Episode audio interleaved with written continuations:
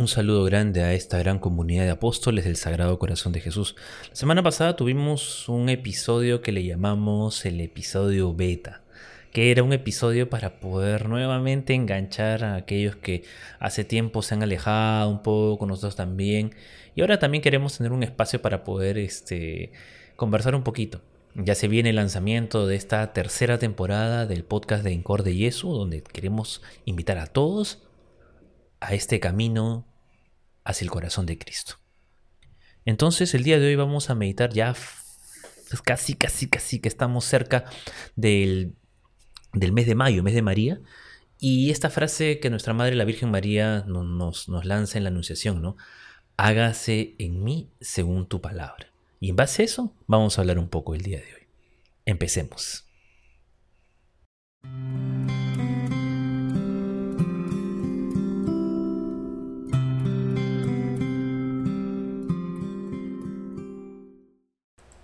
¿Qué tal amigos? ¿Cómo están?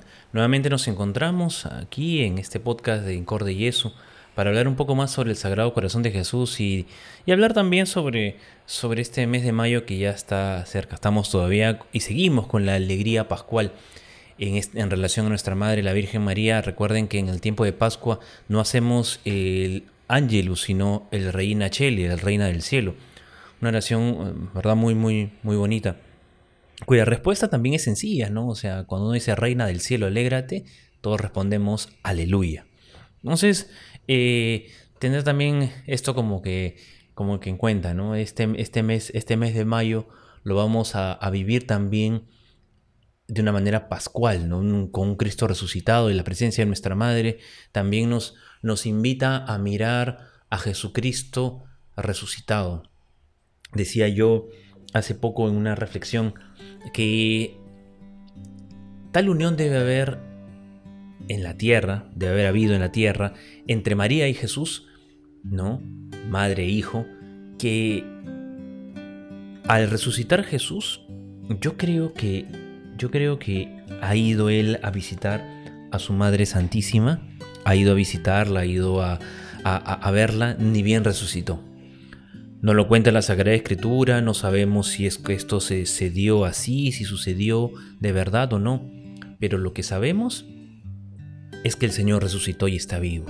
Y nuestra Madre nos invita siempre a mirar a Jesús resucitado y y a adquirir sus virtudes, a amarlo a Él. Y bueno, eh, el título de este podcast que habíamos puesto, eh, Hagas en mí según tu palabra, queríamos este, un poco traer a la mente eso, ¿no? ¿Qué significa esto de He aquí la esclava del Señor? Encontramos nosotros en el Evangelio según San Lucas, eh, en el capítulo primero, en los versos del 26 al 38, este pasaje del Evangelio donde se da esta respuesta, ¿no? El ángel se aparece a la Virgen y sorprende, alégrate llena de gracia, el Señor está contigo. Dice que María quedó muy conmovida al oír estas palabras, ¿no? Y se preguntaba, ¿qué era ese saludo? El ángel le comunica el designio divino. Dice San Bernardo, la creación como que aguardando la respuesta de esta doncella, aguarda la aceptación, el sí que no, no solamente abre las puertas a que Jesucristo nazca en la historia, ingrese en la historia del hombre. Dice el santo, abre las entrañas purísimas nuestra madre para acoger al que la creó. Aquella palabra se hace carne por el, por el sí de María, por el designio de Dios y por el anuncio que el ángel hace.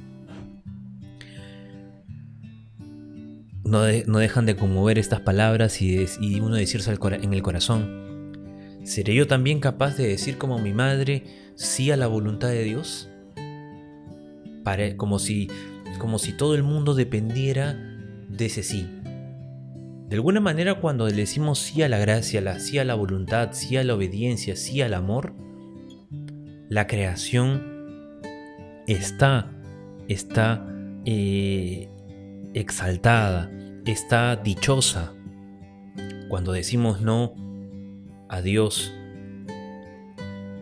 y que, o mejor dicho, cuando intercambiamos el sí a Dios por un sí a lo humano, a lo caduco, a lo terreno, ahí la creación se contrista.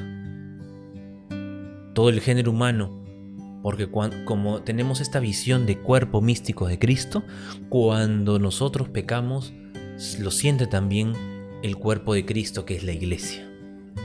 No solamente dañamos su corazón, sino también a su cuerpo, de alguna manera, porque por el pecado de uno, todos murieron, dice San Pablo, pero por la obediencia de uno, todos han vuelto a la vida. Entonces por la obediencia de Cristo hasta la muerte, que aprende de una madre que sabe decir sí a una edad tan joven, que aprende a decir sí en momentos difíciles, cuando, cuando cuando el mundo la puede haber marginado o mal visto por haber quedado embarazada y no necesariamente del esposo. Esta mujer que, dice sí cuando, el, cuando los reyes del, temporales dan como decreto que se haga un censo al mundo y que, y que ella, como buena esposa, acompaña al padre, al padre que Dios había puesto para su hijo? Cuando eso, cuando eso se da, María le dice sí. Le dice sí a saber por bocas de Simeón que la criatura que ha nacido será signo de contradicción y que en algún momento tendrá que entregarlo por la voluntad del Padre, porque no, no era de ella, sino era de Dios. Y como bendición de Dios ella sabía aceptarlo esta misma María que nos, enseña a decir sí. Concebirás en tu seno y darás a luz un hijo, le dice el ángel, y se llamará Jesús. Y la respuesta de María es aquello que nos impacta y que nos llama a la reflexión. He aquí la esclava del Señor. Hágase en mí según tu palabra. Y dice que el ángel la dejó después. El ángel había estado, quién sabe, presente en cada momento de la vida de la Virgen María. Y es el ángel el que espera la respuesta de esta doncella. Y el escuchar el sí, dice que la dejó el ángel. Se retiró, dejó de verla, dejó, dejó, dejó, ya no, María ya no podía verla, mejor dicho ya no se dejó ver.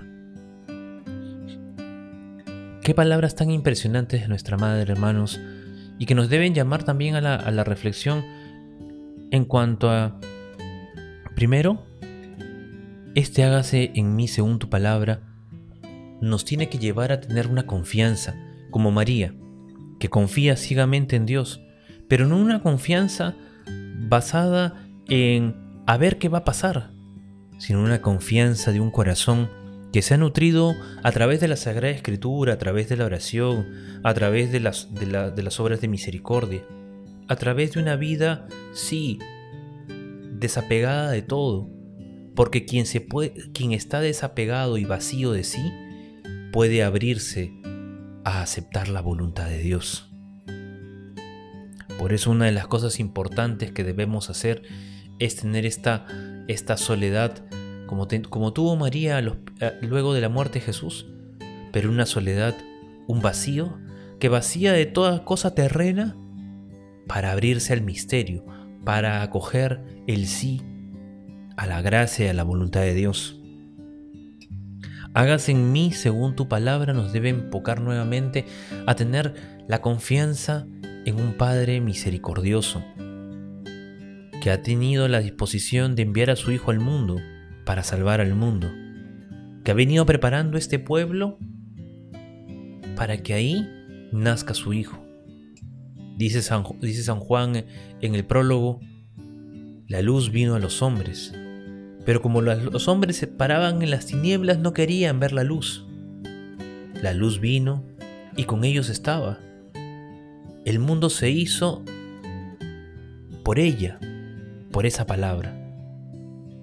Pero los hombres, obstinados en vivir en la oscuridad, no acogieron esa luz. Pero la luz la palabra, que ilumina a todo hombre, se hizo carne y habitó entre nosotros a través de una mujer pura, inmaculada, que Dios había en, en, en atención a la labor que iba a recibir. Como para Dios no hay tiempo, supo preservarla de toda mancha de impureza y de pecado. Le puso por custodio a un varón para que aquel niño que iba a nacer en esas entrañas de esas entrañas purísimas tuviese un padre, tuviese una familia. Fuese amado, querido, valorado en el seno de una familia y pueda también él amar a sus hermanos.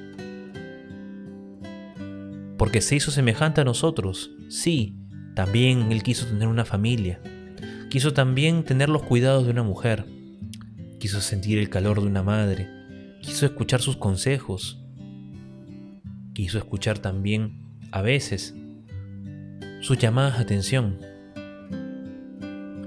Quiso también escuchar de ella la misión que ella había cumplido y que él había de cumplir. Fue María la que fue preparando a este niño. No le, no le, no lo alejó de los hombres, no lo alejó del dolor, no lo alejó, alejó del peligro. Lo hizo en todo semejante a nosotros. Y así, sencillo y puro, nos entrega María a este niño. Por eso que también nos invita a tener esta confianza, esta confianza en este hágase en mí, Señor, según tu palabra.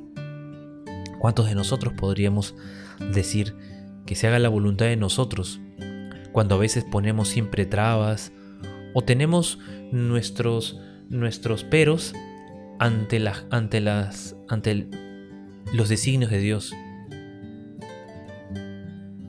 Que si te doy este trabajo, pero no es el que yo quiero, que si te doy esta familia, pero no son como yo, las, como yo los había pensado. Que si te doy estas amistades, pero, pero no, no, es lo que, no es lo que, no me, pero no me ayudan, pero no esto, pero no el otro. En un, mundo en el que nosotros siempre tenemos, tenemos, queremos tener la última palabra y no Dios. ¿Cómo podemos decir ahora, hágase en mí según tu palabra? cuando nuestro amor propio, nuestra zona de confort, nuestros miedos y nuestras tibiezas nos hacen justamente pensar en el fin o en lo que nos conviene sin antes darle un sí a Dios. Buscamos a veces nuestro propio beneficio y no el beneficio de Dios.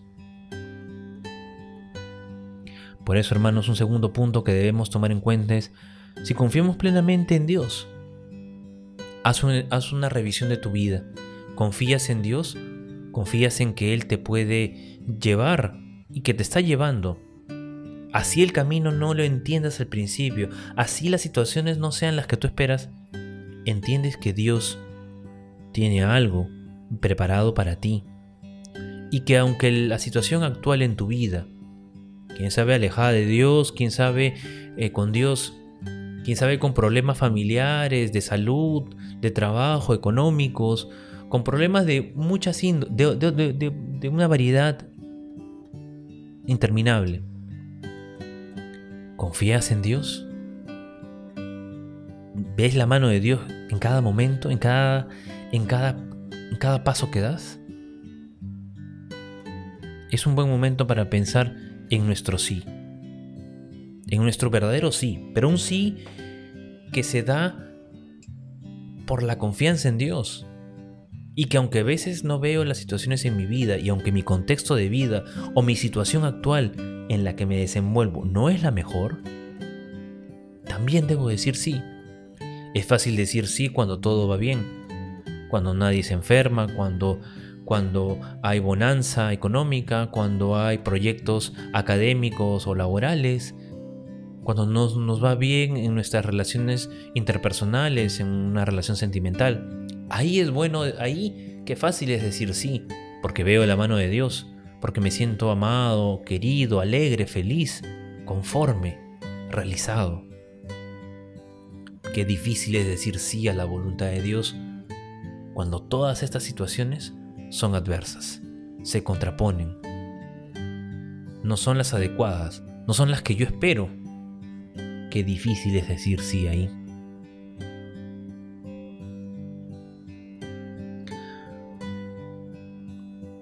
Por eso, hermanos, el corazón de Cristo nos invita nuevamente a, a decirle sí. Sí a través de, de la consagración. Hacer este pacto que siempre decimos. A cuidar tú de mí y yo de ti a estar dispuesto a defender sus intereses, confiando en que Él defenderá los míos, confiando en que Él me ha dado todo y que no tengo más que ser agradecido y devolverle todo a aquel que, me ha amado desde siempre. Por eso, hermanos, es importante que tomemos en cuenta, tomemos en cuenta nuestro ser apóstoles del corazón de Jesús, nuestro ser consagrados, y si lo eres o no lo eres. Si eres consagrado con mucho más razón. Si no, si no te has consagrado al corazón de Jesús como devoto, como conocedor, como persona que siente una, una cierta inclinación hacia este corazón que tanto ama a los hombres, también decirle sí. ¿Y por qué decirle sí? Porque el sí de María nos recuerda el sí al amor de Dios. Dios que envía a su Hijo al mundo para salvar al mundo por amor, y María le dice sí a ese amor. Nosotros también como buenos discípulos tenemos que aprender a decir sí, sí a Dios, sí al corazón de Jesús, sí al amor, sí a amar a los hombres no, no encasillarnos en un amor limitado, mediocre. Como San Pablo siempre nos enseña, que el amor lo, lo cura todo, lo puede todo, lo perdona todo, no tiene límites, no busca el mal. Pero así como el amor se nos describe de esta manera, también nosotros tenemos que decirle sí a ese amor, no al rencor, no al resentimiento, no al odio, no al egoísmo sí a la vida, sí al amor, sí a Dios.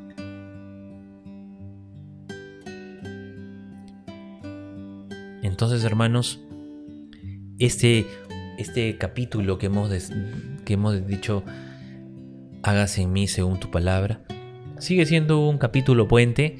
Ya pronto viene el comenzar nuevamente nuestra, nuestro podcast en la tercera temporada tres temporadas. ¿Quién iba a pensar que íbamos a llegar a la tercera temporada? Cuando estemos en ese día, va a ser un día también muy, feliz para nosotros, porque ya son tres años haciendo podcast y llevando un poco de formación y de espiritualidad del Sagrado Corazón de Jesús. Sigan orando por mí, yo sigo orando por ustedes. Y recuerde, recuerda que estás en el podcast de Incorde y eso, para que Cristo reine, para que reine su corazón en el mundo entero, pero sobre todo que reine en tu vida. Un fuerte abrazo, soy el diácono Gerardo. Si no me conoces, puedes seguirme, eh, puedes seguir la cuenta de Incorde Jesu, escribir en el inbox, escribir en el DM, o también eh, puedes este, enviar un correo a corsalvatoris.gmail.com y este, gustoso de contestar cualquiera de tus preguntas. Un abrazo grande a la distancia y ya sabes, a ser apóstoles de verdad, apóstoles de Cristo, Rey, apóstoles en un mundo que necesita más amor. Nos vemos pronto.